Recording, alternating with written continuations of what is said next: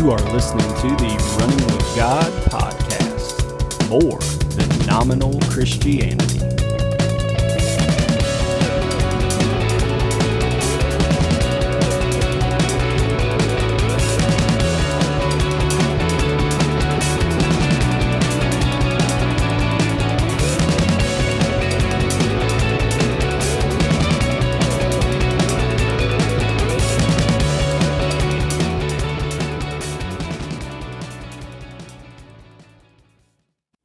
Like to welcome everyone to the Running with God podcast. I am your host, Coach Darby.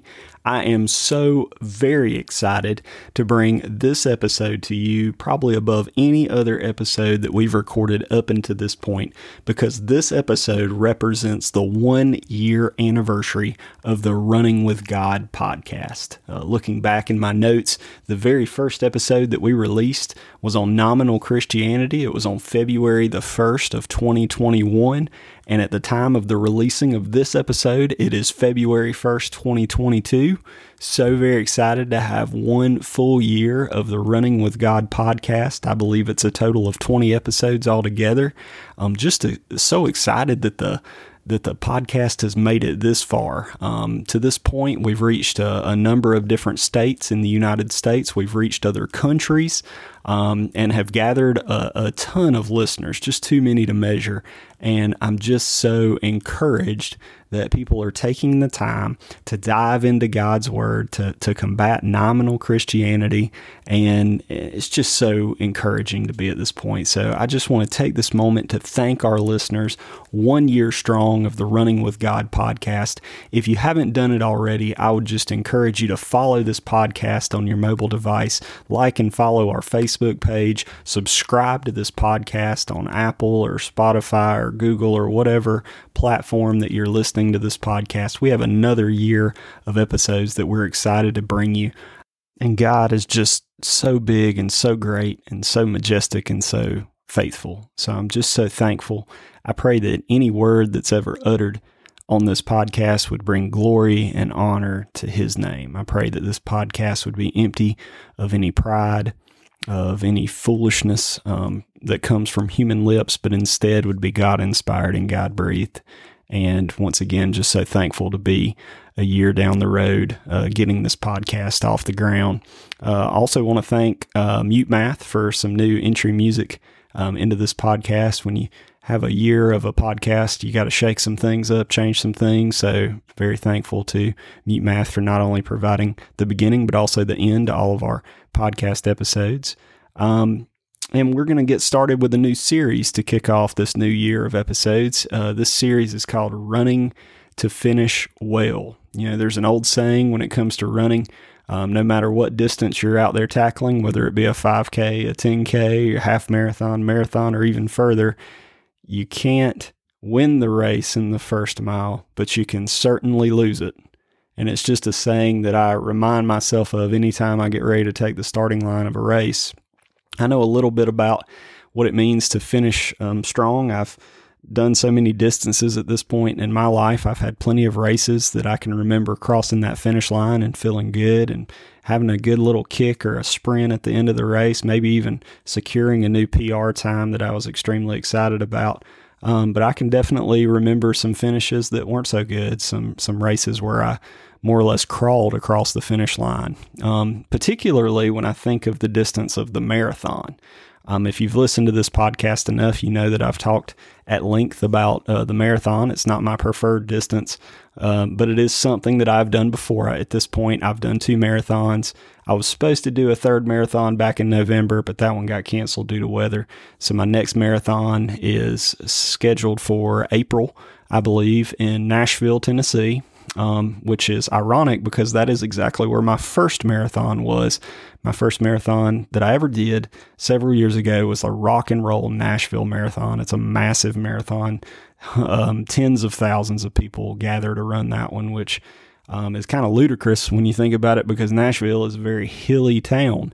Um, so lots of people that are more or less out of their minds to take on those hills, um, just being comical there for a minute. But one thing I think of when I think of a marathon when it comes to my own personal experiences, I've never finished a marathon well. I never have. And, you know, I've, I, I remember my very first marathon. I started out, I was, you know, I trained for four months. Um, I probably did go out a little bit faster than I should. I felt good through about, you know, uh, 14, 15 miles. Somewhere around mile 18 is when I vividly remember what the marathon world we call hitting the wall.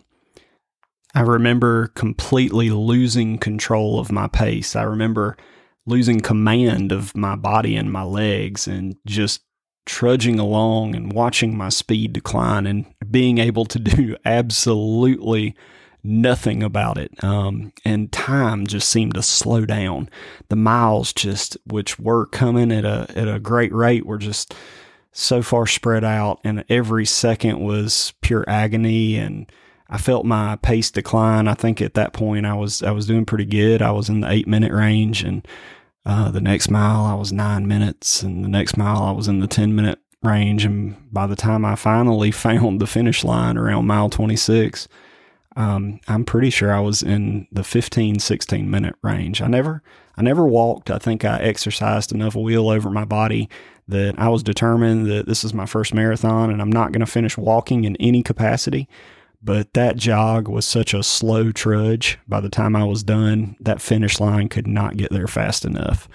Um, and just feel and just remember feeling just physically sick after that race. Uh, thankfully, I was with a good friend of mine who was a seasoned marathon runner, and he helped get me back to the hotel and drove home. And um, I honestly don't remember too much about getting back home. I'm pretty sure I may have passed out in the car a few times and I had no appetite and just felt the weakest I've ever felt before. And they do, I mean, this is true. They do say that no matter how awful you feel after a marathon, you often find yourself planning your next one. So there is something that draws you back about that kind of environment. But I think it's safe to say that when I look back on that experience, I did not finish that race well. And what we're talking about on the podcast is not so much running. We're talking about the most important race in life that you will ever participate in, and that is the race of life. Um, and there are lots of things in the Bible, um, through the words of Jesus, through the words of Paul, and through an experience in the Old Testament that we're going to talk about today, just the importance of finishing well. You've only got this one life and if you think of this life as a race, you don't get a do over. It's so important to finish well because the Bible is full of stories about people, true stories about real people that started their races well, but were unable to finish them well. So, what we're talking about on the podcast through this series are some practical ways to really look at your life as a race and do what the Bible calls finishing well. And if you have your Bibles, I would encourage you to turn to 1 Corinthians. We're going to be looking at a very popular piece of scripture in the running world uh, that comes from Paul in his letter to Corinth, 1 Corinthians chapter 9, verse 24. If you have your Bible, I would encourage you to turn there with me. And it says here, Do you not know that in a race all of the runners run, but only one gets the prize? Run in such a way as to get the prize. In other words, this life that we're living is is uh, metaphorically a race. And you shouldn't just coast through this life like it's a race that doesn't matter. You shouldn't coast through this life like it's a fun run and that you're going to get a participation medal at the end of the finish line. In a competitive race, like an Olympic caliber marathon, only one person is getting that gold medal. So, what Paul is saying here to the church at Corinth is run and train and perform in this race in such a way that you are that person, that you are the one that's going to walk away with the greatest prize there is to walk away with. Finish strong and finish well. And when we look at the Bible, I want to really, I could look at a lot of different people in the Bible and look at cases where people started well but failed to finish well. But I think the one that the Lord's laid on my heart this week comes um, from the Old Testament. Actually comes from Second Chronicles. Um, so once again, I'm going to flip back to Second Chronicles. I'm going to be uh, somewhere around chapter 13, 14, and 15. I'm going to paraphrase a lot of this because it's a lot to read, but I will highlight certain scriptures. We're going to be looking at King Asa, King Asa of the tribe of Judah. Um, King Asa was, in my opinion, one of those kings who really sought to seek the Lord. And man, did King Asa start well. He started so strong. If you want to follow along in Second Chronicles, verse 14, um, not verse 14, I apologize, Second Chronicles chapter 14, and we're looking beginning at verse 2. It says here that Asa did what was good and what was right in the eyes of the Lord his God. He removed the foreign altars from the high places, and he smashed the sacred stones, and he cut down the Asherah poles. And he commanded Judah to seek the Lord, the God of their fathers, and to obey his laws and his commands. When you look at a lot of different reigns in the book of First Chronicles and Second Chronicles, you see a lot of kings, many of which succeeded um, King David and King Solomon, whose popularity was on an epic scale. And Asa was part of a lot of, of kingships that were just a roller coaster ride of loyalty or disloyalty to the God of Israel. Um, some of them just flat out did what was completely and totally evil in the sight of the Lord. Um, some of them attempted to do what was right. And Asa was one of those kings. Asa was an idol destroyer. I mean, one thing that, that marked his legacy was he went throughout his kingdom and destroyed the idols of the times. Uh, one of those being the Asherah poles. If you don't know what Asherah poles are, basically um, the goddess Asherah was linked to fertility and Asherah poles were more or less an excuse for the Israelites to come together in these in these massive parties where there were all sorts of sexual immorality going on. And and Asa went out and just completely demolished anything that was a symbol of an idol or an altar to a pagan god. And this became part of his legacy uh, to the point to where there was one point in the story where asa finds out that his own grandmother um, has been um, erecting Asherah poles.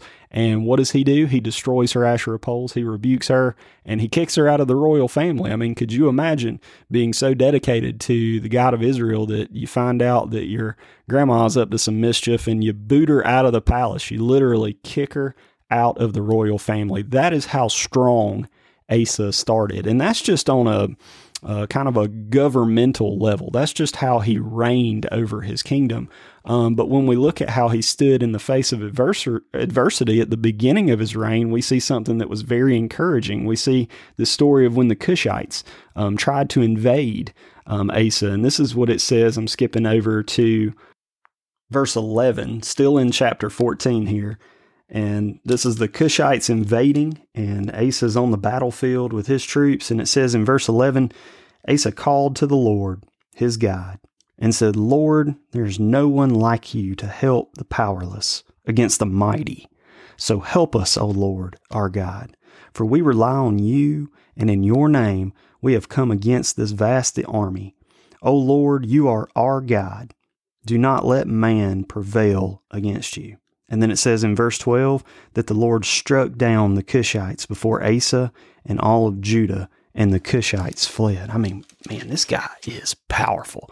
This guy's got so much faith in God. He's not afraid to do the hard things, sometimes the unpopular things, roaming through the country, tearing down the idols, saying, Y'all, we're going to get right before the eyes of the God of Israel. And you know what? Even on the battlefield, we're going to go to him in prayer and we're going to beg him to deliver us from our enemies. I mean, at this point in the story, you're probably saying, Coach Darby, how is King Asa not in the Hall of Fame when it comes to faith? How did he not make it that far? What happened? Well, Asa is a prime example of someone who started his race really well. I mean, we're talking this guy came out of the blocks at the start line.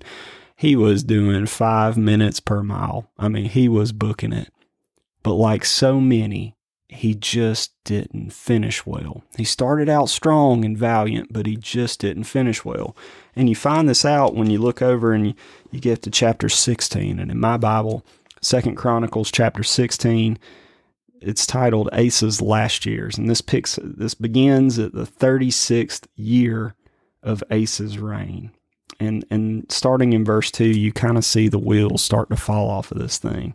It says in verse 2, Asa then took the silver and the gold out of the treasuries of the Lord's temple and out of his own palace and he sent it to Ben Hadad, king of Aram, who was running Damascus.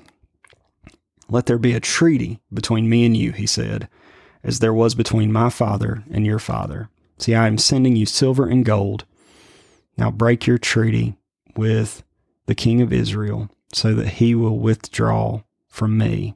And Ben Hadad agreed with the king Asa and sent commanders of his forces against the towns of Israel. And I'll stop there because you can kind of see what, what goes wrong in those verses. He stops relying on the Lord. For some reason, he decides to go into the Lord's treasury to take gold and silver, which belong to the Lord, and to give it over to a foreign king, the, the king of the Arameans, and create a treaty with him for protection to basically say, hey, you, you watch my back, I'll watch your back. Here's some gold and silver as a good faith gesture. Um, I'm basically essentially buying protection from you. And this is just kind of despicable when you really look at it because even though Asa has been so faithful to God and God has been so faithful right back to King Asa, for some reason he starts to become prideful. He starts to think that he can fix his own problems and he essentially buys a retirement plan with this foreign king and asks for protection against any enemies, including the king of Israel, that at that point in history had begun fortifying towns around Judah. And he steals. He steals from the Lord. He takes something that wasn't his to take and he gives it to a foreign king. And then later on in the same chapter, when you get to um, the seer, in verse 7, it says, At the time, Hanani, the seer, came to King Asa of Judah and said to him, Because you relied on the king of Aram and not on the Lord your God, the army of the king of Aram has escaped from your hand. Were not the Cushites and the Libyans a mighty army with great numbers of chariots and horsemen? Yet when you relied on the Lord, he delivered them into your hand. For the eyes of the Lord range throughout the earth to strengthen those whose hearts are fully committed to him. You have done a foolish thing, and from now on you will be at war. And and the big mystery to me in this story is how did Asa fall so quickly out of faith that God would provide and God would take care of him? Why did he suddenly decide to put his faith in man and not keep his faith in the Lord? 35 years he had prospered under the guidance of the God of Israel, of the Lord. He, when he prayed for victory, that's exactly what he received. He followed the Lord's commands about ridding pagan worship out of his land. And but for some reason in year 36, he began to rely more on what he could do. He became prideful and he literally stole from the Lord to try to buy protection from a whole nother culture of people. And what, what makes it worse is when he was actually called out on this sin, he grew bitter and he still didn't go back to the Lord. It says he was angry with the seer in verse 10. He was so enraged that he put the seer, he put Hanani in prison because of what he said to him. And if you continue on in this story in chapter 16, all the way down to verse 12, it says, In the thirty ninth year of his reign, Asa was afflicted with a disease in his feet. And though his disease was severe, even in his illness, he still did not seek help from the Lord, but only from his physicians. And sure enough, in the forty first year of his reign, Asa died and rested with his fathers. They buried him in the tomb that he had cut out for himself in the city of David. Kind of a sad ending to a story, a story that started out so strong and so encouraging, but just ended so miserably. He just grew bitter. Asa just reached this point where he became bitter with God. And I don't really understand why, because God had done nothing but help him and protect him and bless him. But when he started looking at inward at what he could do and what he could accomplish, and he obviously didn't like being called out on his sin when Hanani the seer came to visit him and tell him that what he had done was wrong. He just grew even more bitter to the point where he was knocking on death's doorstep with this affliction in his feet and he refused to to just beg the Lord for help. And instead, he put his faith in the in the physicians and the doctors of his time, and they were not able to help him.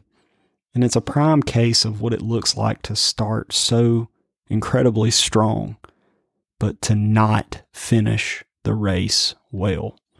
I would love to say that Asa would have finished the race well, but it's obvious from the scripture in Second Chronicles that Asa didn't finish his race well at all. In fact, he's one of those that probably was crawling towards the finish line. But I don't want to end with that illustration. I don't want to lose hope in this podcast because there are also plenty of examples in this great book, in the Holy Bible, of people who did, in fact, finish their race extremely well. So let's talk about one of those people. Let's talk about Paul. Once again, if you have your Bible, and I hope you do, um, I would challenge you to flip more toward the back of the Bible now. We're going to be looking at Second Timothy, and we're going to focus our attention on chapter 4. Um, we're looking at the words of Paul to Timothy. These are words of encouragement to Timothy, who is soon to be a pastor, uh, following the writing of this um, letter to, to Timothy. And what Paul is going to say in 2 Timothy chapter 4 is just, it's not only encouraging, but it really points to how strong Paul finished his race. I mean, when we think about the apostle Paul, we actually think about someone who didn't start well. He didn't even, he did not start his race strong at all. Um, he started his race as a persecutor of Christians. We know from the New Testament that he uh, oversaw the stoning of Stephen. Um, that he was a. it seems to always be in the scene anytime a, a early Christian is murdered or or is, uh, put on trial or is stoned or anything of that nature. And, and then of course Paul has this this great revelation on the road to Damascus when he when he encounters Jesus face to face and Jesus says, "Why are you persecuting me?" And this is a big moment in Paul's life because we see from that point forward Paul begin to run his race well. But I think what's more encouraging in 2 Timothy chapter 4 is just how strong Paul finishes his race. So picking up in chapter 4, looking at um, verse 6, this is Paul speaking to Timothy. He says, For I am already being poured out like a drink offering, and the time has come for my departure. I have fought the good fight, I have finished the race, and I have kept the faith. And I just want to break this down for just a minute. If you look at what Paul's saying to 2 Timothy here, the first thing he says is, I am being poured out as a drink offering. Now that's that's important to to go back in the Old Testament and realize what that is. A drink offering was a type of sacrificial offering in the Jewish system where they would literally take a goblet of wine or a glass of wine and they would pour it out down to the last drop on the altar. It was one of the ritualistic things that that you would do um, for uh, Adonai, for El Shaddai, for the, the Jewish God Almighty. This was part of the sacrificial system. And what Paul is saying, he's not saying he participated in pouring out a drink offering. He says, if you look at my life, my life is a drink offering. I'm getting old in age. I've been shipwrecked. I've been imprisoned. I've been beat down. And I'm still going. I'm still going, even in the face of adversity. When most people would be retired, sitting at the country club right now, look at me, I'm Paul, and my life is being poured out like a drink offering to the Lord down to the very last drop. So that's the first thing I want you to take note of. The second thing is, um, he says, The time has come for my departure. Now, he's not, now I know Paul's one of those biblical characters that's always on the move, he's always going somewhere. But in this case, he's not talking about leaving to go somewhere else. He's talking about being very close to death, being very close to the end of his life. And this is how he is spending time to the end of his life. As a drink offering, he's being poured out to the very, very last drop. And then he goes on to say, I have fought the good fight, I have finished the race, and I have kept the faith. That's a very interesting statement that he ends with. I have kept the faith. I think what Paul means there is something that we see in the world today. If you're able to finish your race with your faith in God completely intact, you have done something that many fail to do. You could look at story after story. You can look in your own churches and find people who started their races really strong. They were on fire for the Lord, and something happened. Something happened in their life. It may have been a, a divorce or the loss of a loved one or the loss of a job, some turning point in their life that caused their faith to dwindle. And, and that spark that was there just seemed to go away. They didn't finish well. And it could be tied back to their faith being hurt, for their faith being um, derailed. Um, so, what Paul's saying here is very important because he's saying, Hey, Timothy, despite all the things that have happened to me, once again, not going back to that, I've been shipwrecked, man. I have been tortured. I've been on house arrest. Rome is after me. I've had afflictions, but I have kept the faith. That's an important statement that many in our church today really need to hear and dwell on. Is your faith intact right now? When you make it to that finish line, is your faith going to be as strong as it's ever been? Or has it been derailed already by some life event, by some trial that you just didn't quite make it through? I just want to share an illustration with you. It comes from one of my favorite pastors, Pastor Matt Carter. He's down at Sagemont um, in Houston, Texas. Uh, he founded and planted the Austin Stone in Austin, Texas, and he used an illustration recently that just stuck out to me. I don't even think it's his illustration, but I want to share it with you, and it's a it really ties back to what Paul's telling Timothy here. So Pastor Carter Carter's given this illustration, and he's talking about these two ladies. Um, one is Ruby, and the other is Laura. Now, Ruby is in her late 70s. She's been single her entire life. And Laura is a widow. She also is in her late 70s and she is a medical doctor. And these two are missionaries in Cameroon, Africa. Um, they're Second Life missionaries. They've had careers, obviously, in the United States in their past. And in retirement, they became missionaries. And Laura took her medical expertise with her good friend Ruby to Cameroon, Africa, where they have been ministering to the unreached population, the impoverished, the uneducated, and obviously Laura um, attends to the medical needs of the village that they're living in. Well, one day while driving in Cameroon, Africa, um, they're both in a car together and they're going around this turn that's near a cliff. And unfortunately, the brakes in the car go out and they careen off the cliff and they, they die in this tragic, fiery, violent death. And at this point, Pastor Carter looks at his congregation and he says, While that story sounds sad, that is not a tragedy. That is not a tragedy. You have two women here that have dedicated their lives to serving the unreached populations in Cameroon, Africa. They could have spent their old age and wealth sitting on a beach, enjoying the sun, enjoying retirement, but instead they're out there serving God to the very last moment of their life. That is not a tragedy. And then after that example, Pastor Carter whips out a Reader's Digest and he flips open to an article about Bob and Penny. And he starts reading about Bob and Penny and what their life is like. Bob and Penny it says in his Reader's Digest, are in their late 70s and they are retired and they live in Punta Gorda, Florida, where they enjoy time playing recreational softball. They spend ample amounts of time on their boat and they enjoy collecting seashells. Pastor Carter closes the Reader's Digest.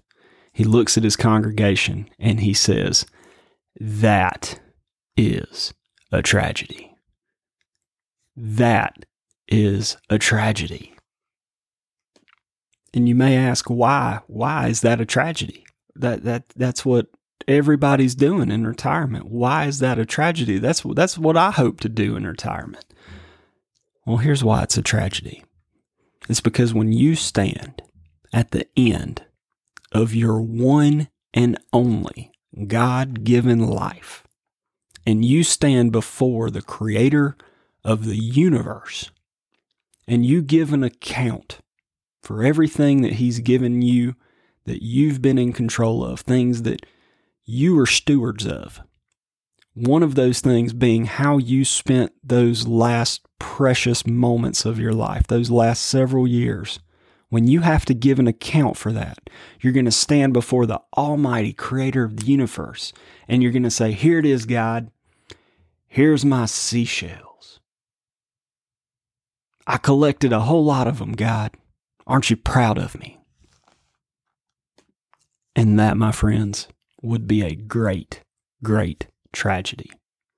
And I remember when I heard Pastor Carter preach that message and I heard that illustration, and I'm sitting there thinking to myself, well, there goes my retirement.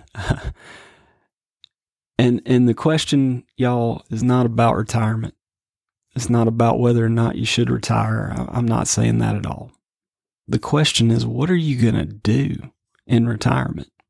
That's some place that we all want to be one day. That's some place that some of the listeners of this podcast may be right now. So the question is, what are you doing with all that time? Maybe even with all that money, with all those resources, what are you doing for the kingdom of God? Make sure it's something that's not tragic. You know what would be tragic is to stand before the creator of the universe and in judgment, when asked, How did you spend those precious moments of your life, Jeremy? I look up at God and I say, Here it is, God. Here's my golf score. I shot under par three times, God. I mean, it could be equally said, here, here's my 10, here's my 10 point book. Here's my 12 point book that I shot, God. Here's my Blu ray collection of all these movies that I've collected, Father God. Here's all my ticket stubs from all these baseball and football games I went to, God. Here's my 401k. Here's the business that I own, God. Aren't you proud of me? Here's my Facebook. Here's my Instagram. Here's my Twitter account, God. Look at how many followers I've commu- uh, accumulated over the years. Aren't you proud of me, God? All of those things would be a tragedy. And I do not believe they would be finishing your race well. It's easy to look around and see everybody trying and attempting to chase and enjoy the comforts of this world but that is nominal. That is exactly what we're talking against today. Don't be nominal. Don't be tragic in the eyes of God. Finish your race strong, just like Paul, being poured out to the very last drop, keeping the faith.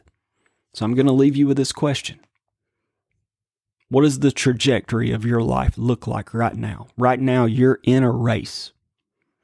Fortunately for you, and Lord willing, your race hasn't ended yet. You haven't approached the finish line yet. But let's take a pace check right now. How well are you running this race? Are you running strong right now? Do you have plans to pick up the pace in the future?